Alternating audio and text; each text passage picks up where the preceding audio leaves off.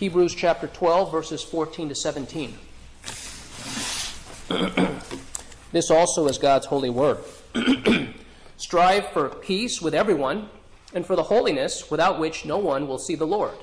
See to it that no one fails to obtain the grace of God, that no root of bitterness springs up and causes trouble, and by it many become defiled, that no one is sexually immoral or unholy like Esau, who sold his birthright for a single meal.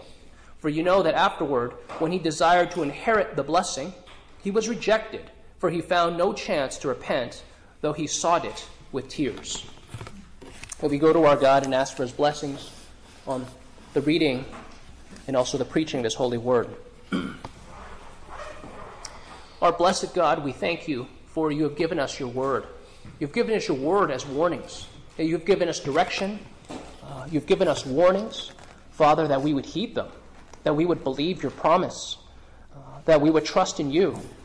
Father, we acknowledge that there are many ways uh, to apostatize, and not just in, in our doctrine, but in life. Father, we pray for the guarding of your people. We pray, Father, for the unity of the body. We pray, for, Father, for the purity of those in Christ's church.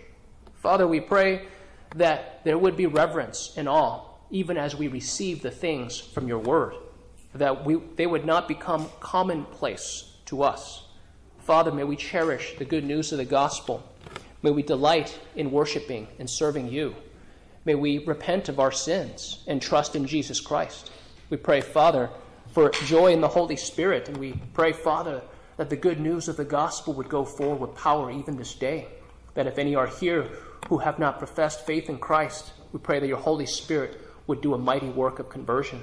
Father, we thank you for your love for us. We pray, Father, that your Son, Jesus Christ, would be exalted and that your servant would be humbled. We thank you in Christ's name. Amen. Amen. some years ago, uh, one of Melissa, one of my wife's friends from college, who was Australian, came to visit us. And we took him uh, to an American zoo. And we pointed out, hey, look, look at those kangaroos over there. Look how cool they are. And they had a little son, also named Tim, who was maybe two or three years old. And their entire family had no interest in the kangaroos whether they're red kangaroos or whatever color, or the varieties of kangaroos, we're amused by them. They hop around. They have their marsupials, right? They, they have uh, they carry their young in a pouch, and we thought, oh, this is great. We come to the zoo, we see kangaroos, and they didn't even bother to look. They, they were amused with our American gray squirrels that were just wandering around. They're, they're not uh, exhibits. They're not zoo animals. They're just wandering around in the zoo. And then, then we stopped and we thought, oh, wait a minute. There are kangaroos everywhere in Australia. They don't care for them. That's commonplace. Children, you ever think sometimes that the things in church, the things that you hear, God's Word, the doctrines that you're taught, do they ever become commonplace to you? Like the kangaroo to an Australian. Here we have warnings. Warnings about irreverence or profanity, so to say. Not profanity as in bad language, but pro- being profane, being irreverent with what the Lord has given us. May the promises of God, the good news of the gospel, never become common to you such that you despise it. It's something that you must cherish. You must learn to cherish. That each time you hear the good news of the gospel, may you cherish it all the more. May it not become commonplace. May it not become old trash. Here we see in this book of Hebrews the author, never identified, uh, written anonymously, uh, was writing to these Hebrew Christians. So, uh, by that, we understand those who were ethnic Jews, those who were once religiously Jewish but had converted to Christianity. In their new life in Christ, they were facing great persecution. Uh, the book of Hebrews speaks about it when uh, the author says that they joyfully accepted the plundering of their property, meaning that uh, their goods were being taken from them. This was uh, uh, sanctioned theft, meaning that they had goods, they had wealth, and it was taken from them. And this was this is typically the, the beginning of uh, persecution is that property is lost. And and other things had come also. There were those among them who were in prison because of their faith. And these Hebrew Christians were starting to consider a return to their old ways of Judaism. This is what we call apostasy, departing from the faith. And they thought about it uh, regarding uh, an improvement of their situation. They were beginning to count the cost and wonder what they're wondering whether or not they should go back to the old ways. Here, the author provides a number of arguments uh, speaking about the Lord Jesus Christ. There's, there's no place in the scriptures that speaks about Christ as our great high priest. If it wasn't for Hebrews, we would not have a right understanding of it. Jesus Christ is the high priest, that he is different from all the other priests. He is of the order of Melchizedek, he's not of the order of Levi.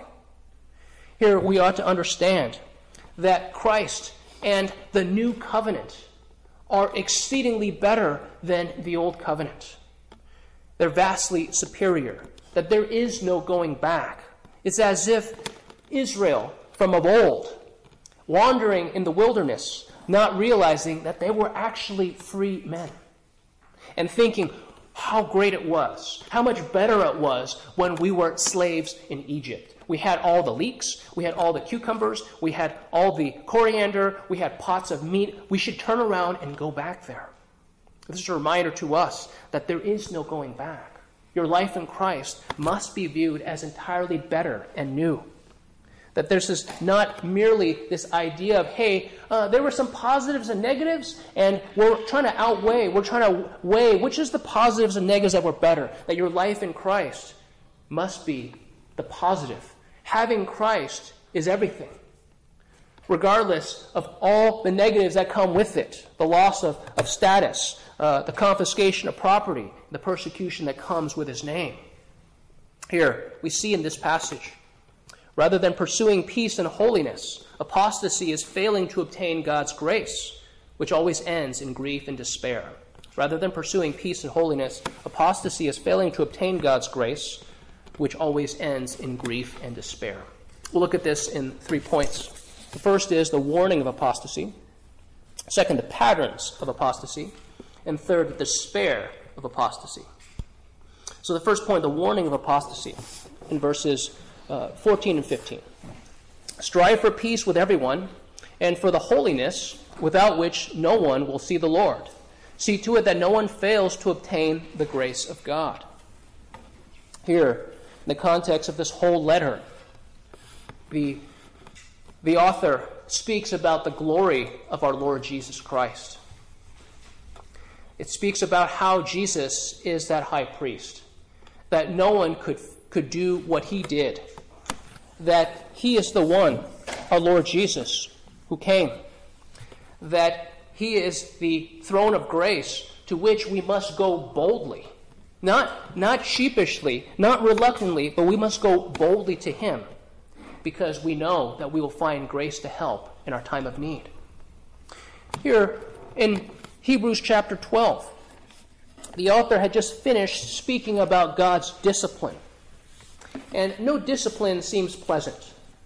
Here he speaks about uh, discipline in our everyday lives. He says that we have, we've had earthly fathers.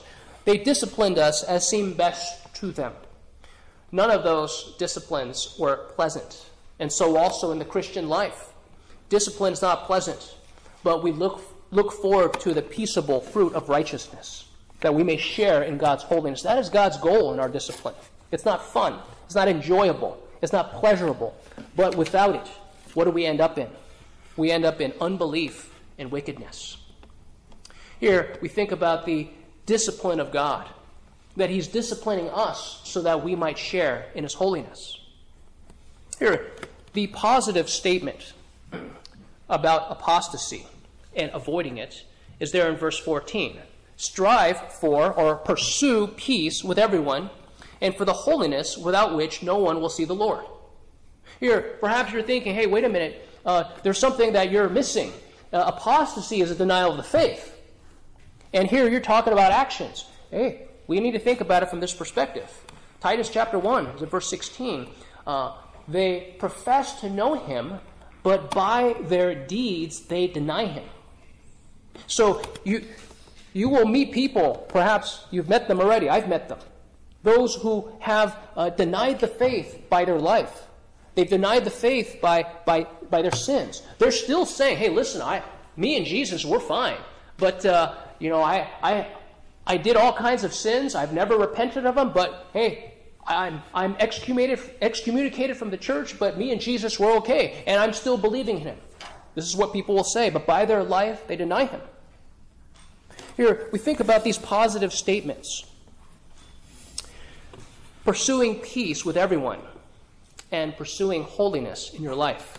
This is not merely, a, I think about it every once in a while, this pursuit uh, is very much, you think about how Esau would have pursued that game animal, that, that deer or that gazelle, whatever, whatever the animal is, that he would have to go hunt after it. There would be a diligent pursuit. So, also in your life, to pursue peace. This peace and holiness are divine gifts that come through the gospel of Jesus Christ. There's a reminder to us that we're not called to manufacture peace. We're not called to manufacture holiness in our lives. This peace is a gift of God. There in Romans 5:1. Therefore, since we have been justified by faith, we have peace with God through our Lord Jesus Christ. We think about the various levels of peace. In order to have peace in your life, you must have peace above. You have peace with God, vertical peace. And then having vertical peace, then you can have peace within. Have you ever met people who always seem to be in a huff, in a rage? There's no peace within them. And it's because they're lacking peace vertically with God.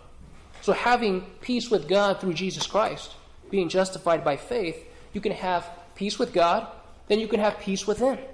And having peace within, then you're able to have peace with your fellow man. So, also with holiness, you see that this is what God calls us to. Hebrews 10:10, 10, 10, and by that we have been sanctified through the offering of the body of Jesus Christ once for all. There also in verse 14, for by a single offering he has perfected for all, to- for all time those who are being sanctified. So for you and for me in Christ, pursuing peace and holiness means living out practically this new life to which Christ has called you. So you're not going to have peace right away after, after conversion. It's not, as, it's not if you're going to look and there's going to be peace right away. There's not going to be holiness in your life right away. We talk about how Jesus, in justification, he paid for the penalty of your sins. That uh, he granted you his holiness by faith, that you're called to receive the promises of the gospel. The very righteousness that you lack, you're called to receive and believe the righteousness of Jesus Christ as your own. That, per, that the perfect life he lived, you and I are called to believe that when we trust in his promise, that his righteousness is, is given to us, credited to us by faith, that your sins have been placed on his shoulders on the cross. Here in sanctification, then, it is the, the purifying of your life, the producing of this holiness. We think about these instructions about peace. In verse 14, strive for peace with everyone. So it's not just strive for peace with some people, not just strive for peace with those that you like, strive for peace with everyone. But we're told not at the expense of holiness. The very nature of sinners is that peace cannot be maintained with the ungodly unless you're approving, celebrating, accepting of their vices. Yeah, we hear that term even celebrating, correct? That you must approve. You, unless you approve of my ways, I will not have peace with you. And the answer for that we find in verse 14 strive for peace with everyone and for the holiness without which no one will see the Lord. Our answer to that is hey, listen, we'd like to have peace, but we don't sacrifice holiness for peace. This is a very poor sacrifice.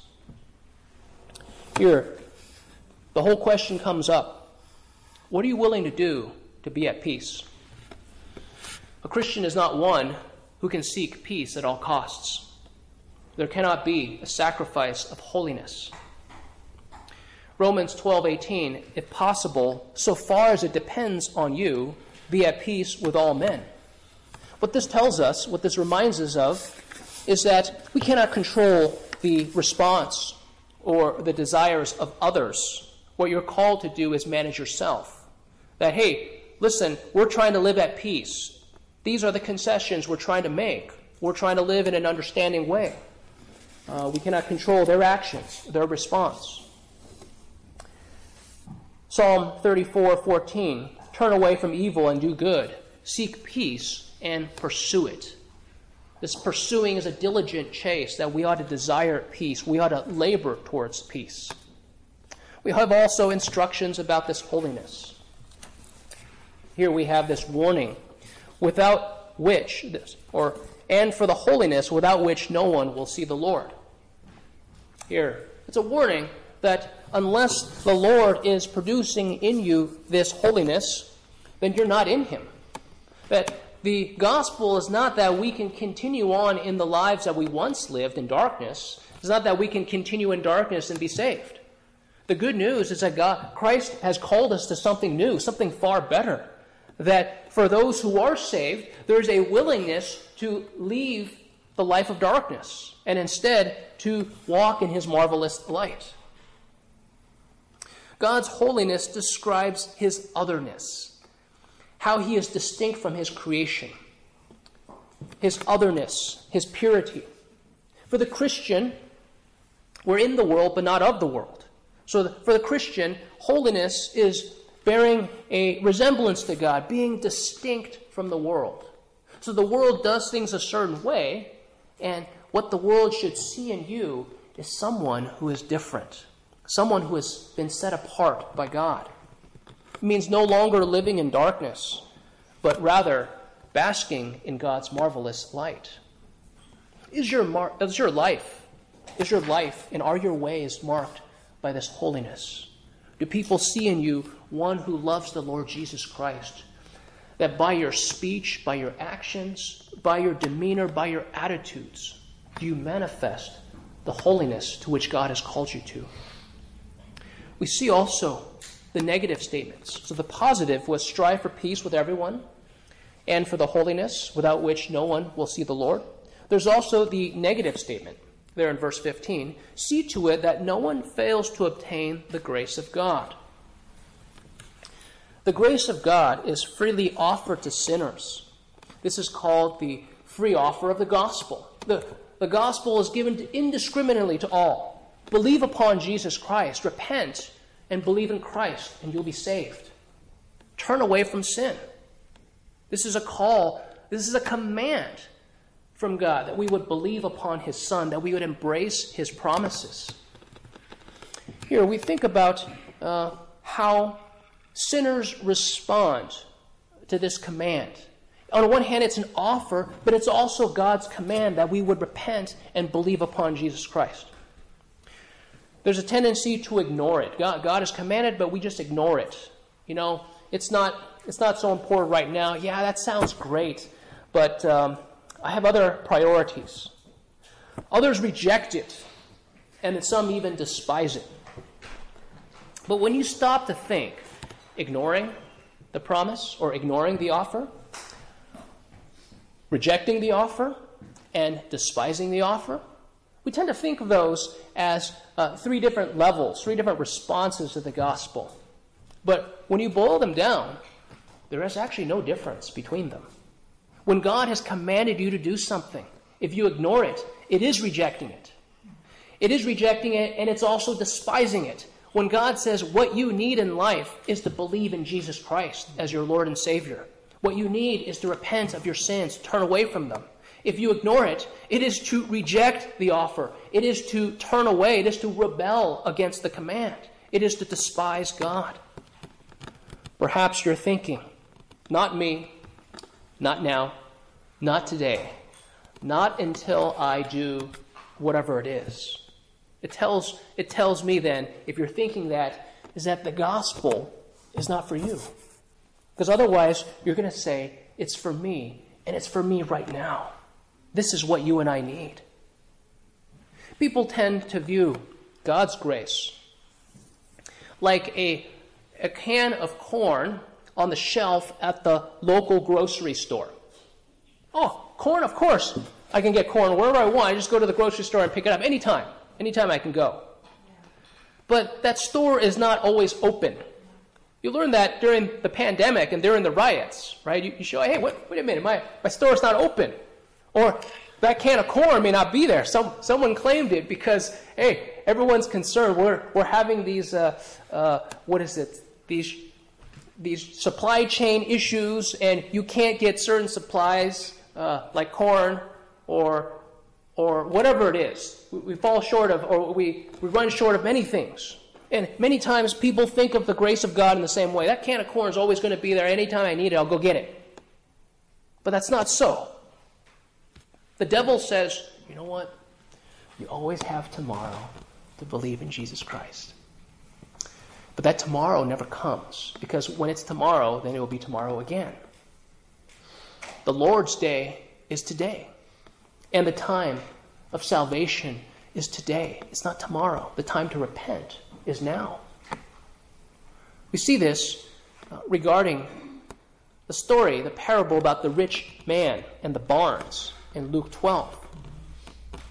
He got rich. What am I going to do? I'll build bigger barns and store all my grain. And I'll eat, drink, and be merry, and I'll be wealthy. It was God who said to him, You fool, this very night your soul is required of you. Now who will own what you have prepared? He presumed upon all the, all the time that he had years, decades. People think about the, the thief on the cross. And if you, if you see this man as a, as a model for your life, this is dangerous. For someone to think, you know what, I want to be like the thief on the cross. The very end of my life, I'm going to commit my life to Christ and be saved. Anyone who thinks that is not saved. Anyone who has committed his life to Christ would be thinking, if only I committed my life to Christ earlier, not later. Anyone who has been faithful to follow Jesus Christ, they would never say, if only I waited. No, the answer will always be, if only I did it earlier, if only I committed my life in my youth. This is the proper understanding because it's not a curse, it is not a loss for faithful service to Jesus Christ. It is a great gain. Mm-hmm. We cannot presume on time or opportunity. Can't say that God's grace has always be there. It's, it's, uh, it's just something I can pick up whenever I need it. You, you remember the, um, what's his name, Tom, Tom Bodett? Uh, the Motel 6 logo. We'll leave the light on for you. Right? Apparently that, that commercial won all kinds of awards. We'll leave the light on for you. Hey, God's grace? Yeah, we'll leave the light on for you. No worries. I can get to it whenever I want. That day won't ever come. You must commit to the Lord Jesus Christ today. You must not miss His grace. It must not be something so common that you despise it. You must embrace the promises of the gospel today while it is offered to you. This is the warning of apostasy. We have, second, the patterns of apostasy in verses 15 and 16. That no root of bitterness springs up and causes trouble, and by it many become defiled that no one is sexually immoral or unholy like Esau, who sold his birthright for a single meal. Here, he mentions two things, uh, three things uh, bitterness, sexual immorality, and profaneness or irreverence or unholiness like Esau. So here, we ought to be able to see the link that he mentions peace and then he mentions holiness. We ought to be striving for peace, we ought to be striving for holiness. And then bitterness is a failure of seeking peace. And that sexual immorality and, and uh, irreverence, that's a failure of seeking holiness. So there's root of bitterness. There's root of bitterness. It comes when you and I are not pursuing peace with all men. This perhaps was taken from Deuteronomy 29:18, Beware lest there be among you a root bearing poisonous and bitter fruit. Children, have you ever wondered if, uh, if you were stranded in the wilderness? There's books written on uh, wilderness survival, how you can feed off the land. This is, this is also this, this old method of foraging. Right? There was a time when, when people uh, saw the wilderness as, as God's provision of a supermarket. Right? There's all kinds of plants that we can eat that aren't uh, made use of. They, are not harvested. Uh, but there is a rule that if there's any plant out there, uh, they, they, talk about how you ought to smell it, that you ought to you know, rub it on your hands, see if any, any kind of rash develops, right? That, that's, that's a bad sign. Don't, don't eat that. Uh, and they talk about how uh, you're supposed to rub it on your lip, right, and see what happens. And then you eat a little bit of it and wait, wait a few hours. But they said if the, if the initial taste is bitter, say do not eat it because it's likely poisonous. That's one of the signs. A bitter, bitter plant is likely poisonous. This root of bitterness, I don't know about you, I, I have these thistles in my backyard. My, my neighbor warned me, he said, Frank, be careful with those thistles because once they come into your backyard, very difficult to get rid of them. these thistles, no matter how well you try to pluck them, that root could be six or eight inches long. But at the very end, you see that the root breaks. It's designed that way. And at the very bottom, in the dirt, you know, several inches in the dirt, there's this little bit of root that remains. That little bit of root will regrow. And that's the dangerous thing because that little bit grows back and it grows back thicker, more potent. That's why here the author of Hebrews mentions this root of bitterness. Oftentimes, uh, it's when it breaks the surface of the ground that bitterness shows up. Bitterness is what holds grudges, even after years or decades. To hold things against people. This person did this to me. I will hold it against them for life. Bitterness is what will eat you alive from the inside. Is harboring hate when instead you're called to spur one another on to love and to good deeds.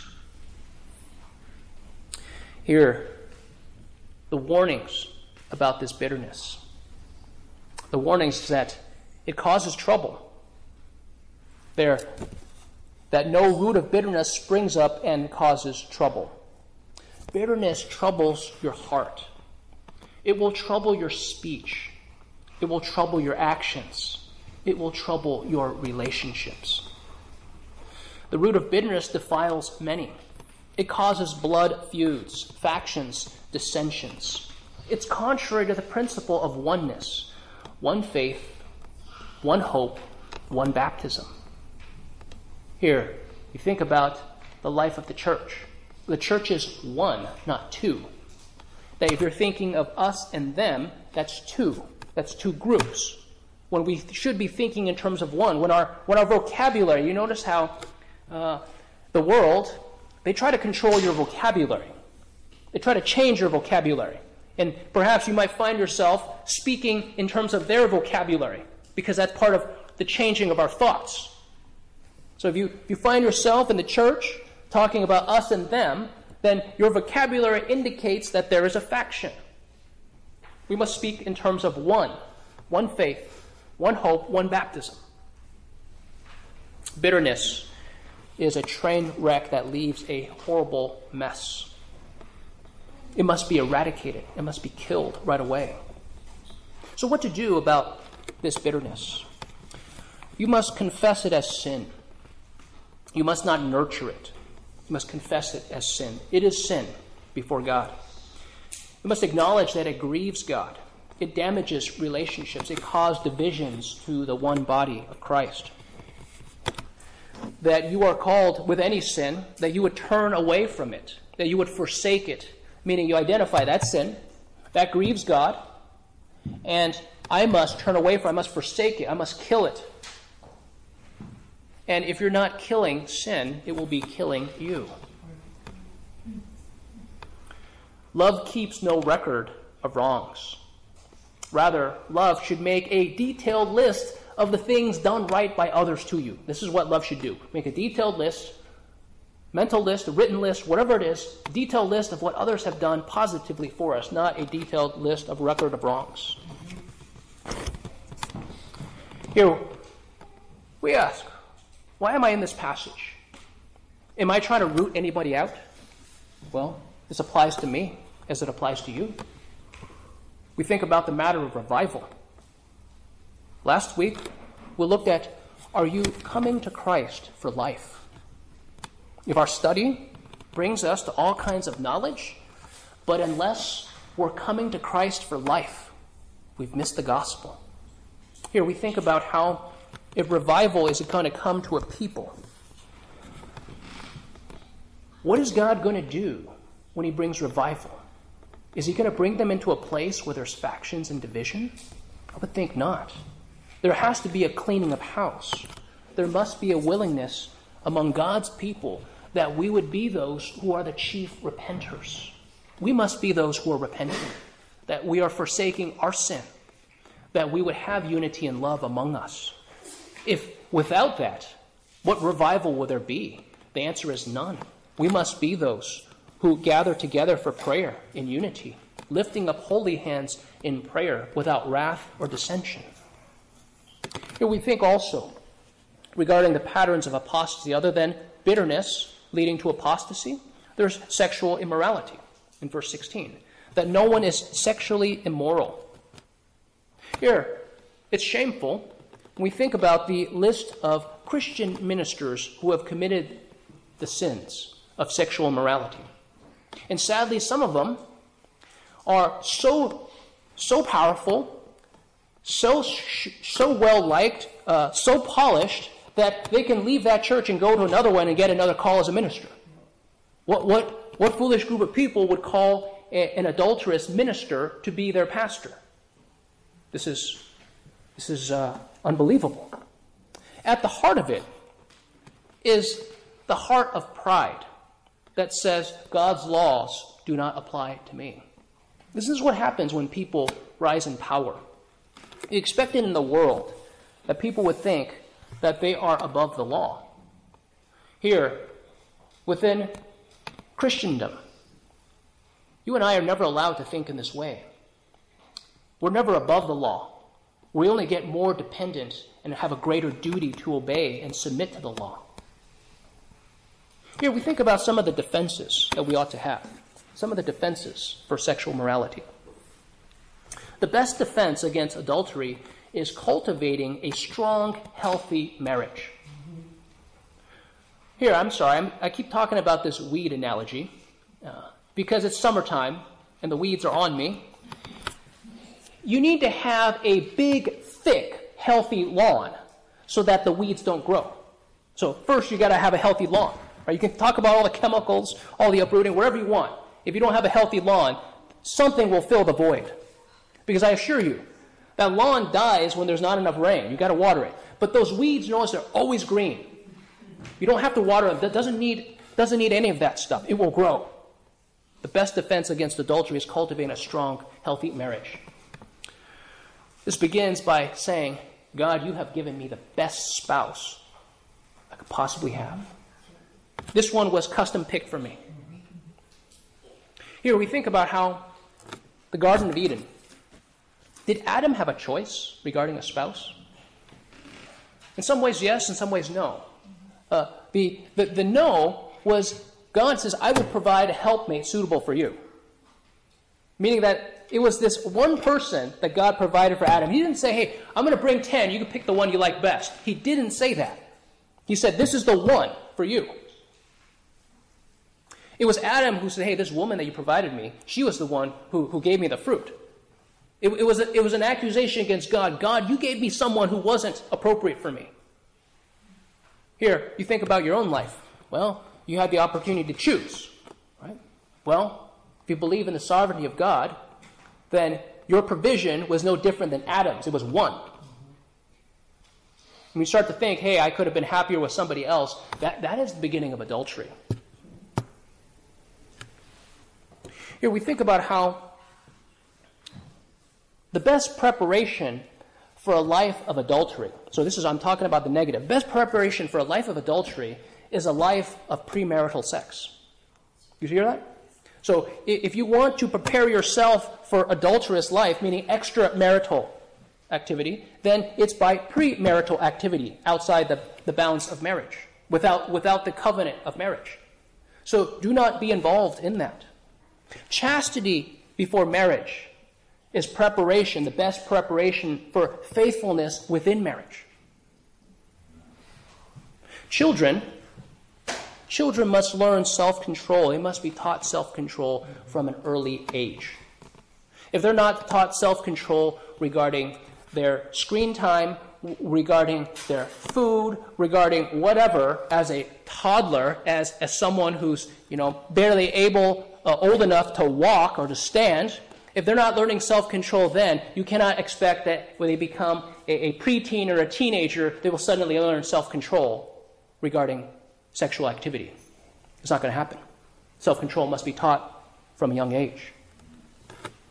Sanctification in life. Sanctification in life requires a sanctified use of the internet. Here, you think about how it begins with what we see, and you desire it. Then it becomes activity and desire. But the warning is that fornicators and adulterers God will judge. That's from Hebrews 13 4. Fornicators and adulterers God will judge. So this is the this is the answer that we ought to have. We ought to have uh, safety measures in place. You ought to have rules for yourself. That if, if there are particular times when you realize that the temptation to get on the wrong websites, then you should be off of your phone, off of your computer, whatever it is. Get off of it during that time. You need accountability, get accountability.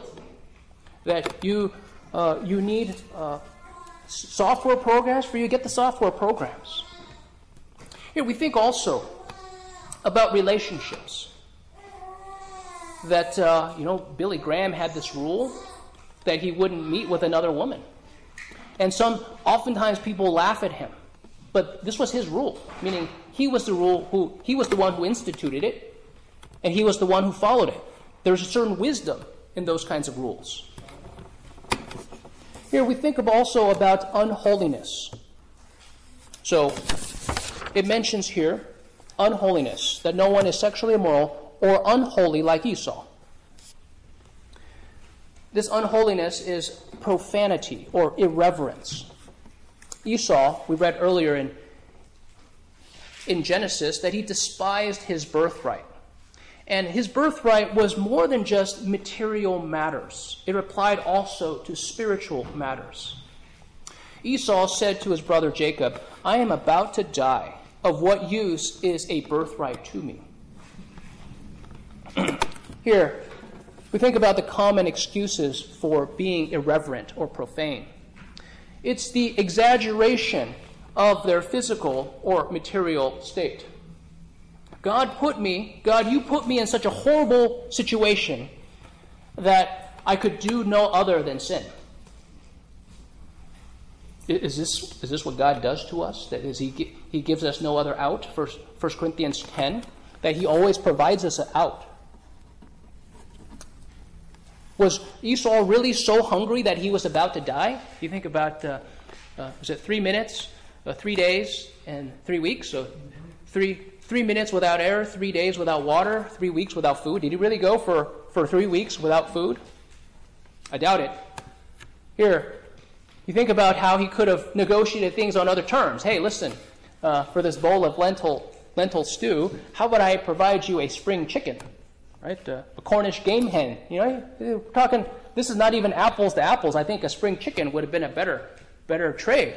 Keep in mind here that Esau was trading for a hill of beans, right? Some books, people's books, a bean is superior to a lentil.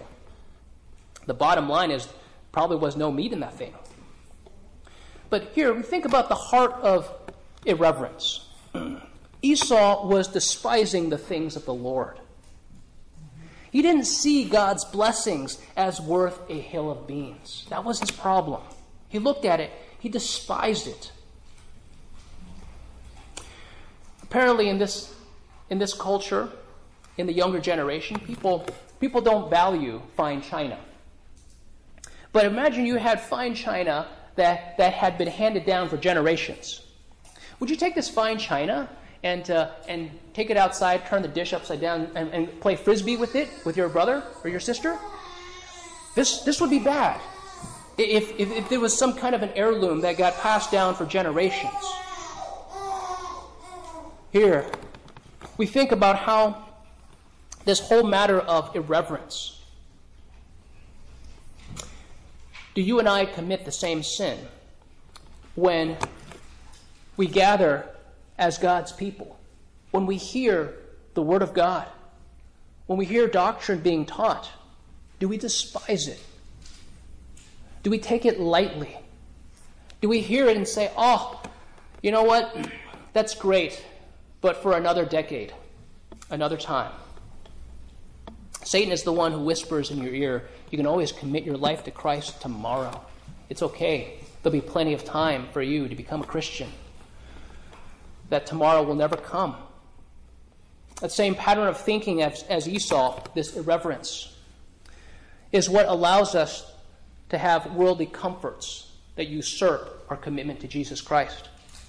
Understand that loyalty in your relationship to Christ will never be a convenient thing. It will never be convenient. It'll always be costly. It must cost you something. The world will never understand it. They will always mock you, and at times they will revile you for it. It takes bravery to stand for Christ and to follow Him. So that's the second point the patterns of apostasy. We have third, despair of apostasy in verse 17. For you know that afterward, when he desired to inherit the blessing, he was rejected, for he found no chance to repent, though he sought it with tears. Here, Esau desired to inherit the blessing. He despised it for years, however long that his brother said, Hey, sell me your birthright. And he said, Hey, I'm about to die. Well, what use is my birthright to me? Go ahead. Said, okay, fine, whatever. I, I, I, give you my word. You have my birthright. This is what he said. Well, first off, it's, it's a reminder to us that in all of life, we can never think of words as meaning nothing. You can't say hurtful things to people and say, oh, it was just a bunch of words. No. Our words mean something. God's words mean something. And He expects that your words would mean something. Here, the ESV has, for he found no chance to repent. This is actually not a very good translation. It should be something more like, uh, he found no place for repentance. He had plenty of chance to repent. It's just that he refused to do so. Here, we ask Did Esau ever repent of his profanity, of his irreverence to the things of God? I don't see any record of it. His focus was on the blame to his brother. Genesis 27 36. Is he not rightly named Jacob, one who grasped the heel? For he has cheated me these two times. He took away my birthright, and behold, now he has taken away my blessing. Was Jacob somehow guilty of, of, of taking away his birthright? On one hand, he was. He, he asked him that question hey, first sell me your birthright. You, you want a bowl this stew? Hey, sell me your birthright. But did Esau ever admit to despising his own birthright? He has to be responsible for his own sins. Here, we're told that he sought the blessing with tears. Grief and tears in life are no, no sure sign of repentance in the heart. Let this not fool you. The common situation is that people claim to seek the Lord when their consciences eat away at them, when the temporal consequences to their sins have caught up with them. Genuine repentance does not attempt, let alone demand, termination of the negative consequences. You look at the people who have had genuine repentance. You look at uh, King David. When, when God sends Nathan the prophet to him, the only thing that David said is, I have sinned. He didn't say, I have sinned, but this woman shouldn't have been taking a, a bath on the roof. It was just, I have sinned. He didn't try to control, hey, wait a minute, what about my kingdom? What about my family? What about my blessing? None of these things. Hey, God, God is control of that. God will handle it. He is the one who oversees the circumstances. He is the one who oversees, he is the one who dictates the, the punishment or the discipline. We trust him with that. This is part of genuine repentance. We accept what God provides for us. That you and I ought to be concerned about that relationship with our Lord. Here, we think about how grief and despair was Esau's life. You realize that there's all kinds of grief and despair for people who are sinners. They bear the consequences. Just Flip on the radio, whether it be country western music, whether it be rap music, whether it be top 40 pop music, all kinds of people are singing about lost love, how they, they messed things up, they made bad decisions, they lost someone that they once loved. Relationship broken, right? All kinds of grief and despair. 2 Corinthians 7:10 For the sorrow that is according to the will of God produces a repentance without regret, leading to salvation, but the sorrow of the world produces death. This is what Esau had. He had the sorrow of the world produces death. There was regret. He wanted the blessing, he wasn't able to receive it because he did not repent. It's not as if if he repented, he would have re- obtained it. But that's the, the temporal, that's the earthly. We ought to understand that God commands us to repent, that we would forsake our sins, that we would believe upon Jesus Christ. This is what he calls us to a better life for you and for me. Here, we think about how apostasy can come in more than one way. Not, not just a denial of right doctrine, there's also that of life. So, going back to the roots of bitterness, this can lead to apostasy by your life. Sexual morality, uh, irreverence, that these can lead to apostasy in your life. Sin blinds us to our own failings. And wickedness then magnifies the sins of others around us and against us. When we, we think much worse of those who have sinned against us than we think about our own sins and our sins against others, there's something wrong. We need to be focusing on our own sins that we've committed against God, that we've committed against others. Here, of these three, think about bitterness, sexual morality, and irreverence. The world sees those, and it says that, uh, that irreverence is the most innocuous, it's the most mild of those three, but it's also the most common and the most dangerous. Any great and scandalous sin begins with a hefty dose of irreverence. Meaning there must have been irreverence in that person's life before a great sin. And irreverence is despising the teachings, the doctrines, the warnings of God in Scripture. Here we think also the matter of missing the grace of God. Perhaps you're wondering, hey, is, is this author here of Scripture saying that it's possible to outsin the grace of God? Hey, why waste your time even wondering about that? Today is the day of salvation. You must repent and embrace the promises of the gospel. You must receive the grace of God. It is the right time now and today to repent and believe and to trust in Jesus Christ, that your sins might be forgiven and washed away. For you children, to be raised in a godly Christian home, to be part of Christ's church since birth or your early childhood, these are only a true blessing and advantage if you embrace the promises as your own if you appropriate the gospel of Jesus Christ and heed God's warnings. Otherwise, when you think about it, all of those advantages are actually greater marks against you right. for your judgment. Right. Baptism, we talked about it. Baptism symbolizes the washing away of sin, the cleansing of us. Baptism also symbolizes the water of judgment.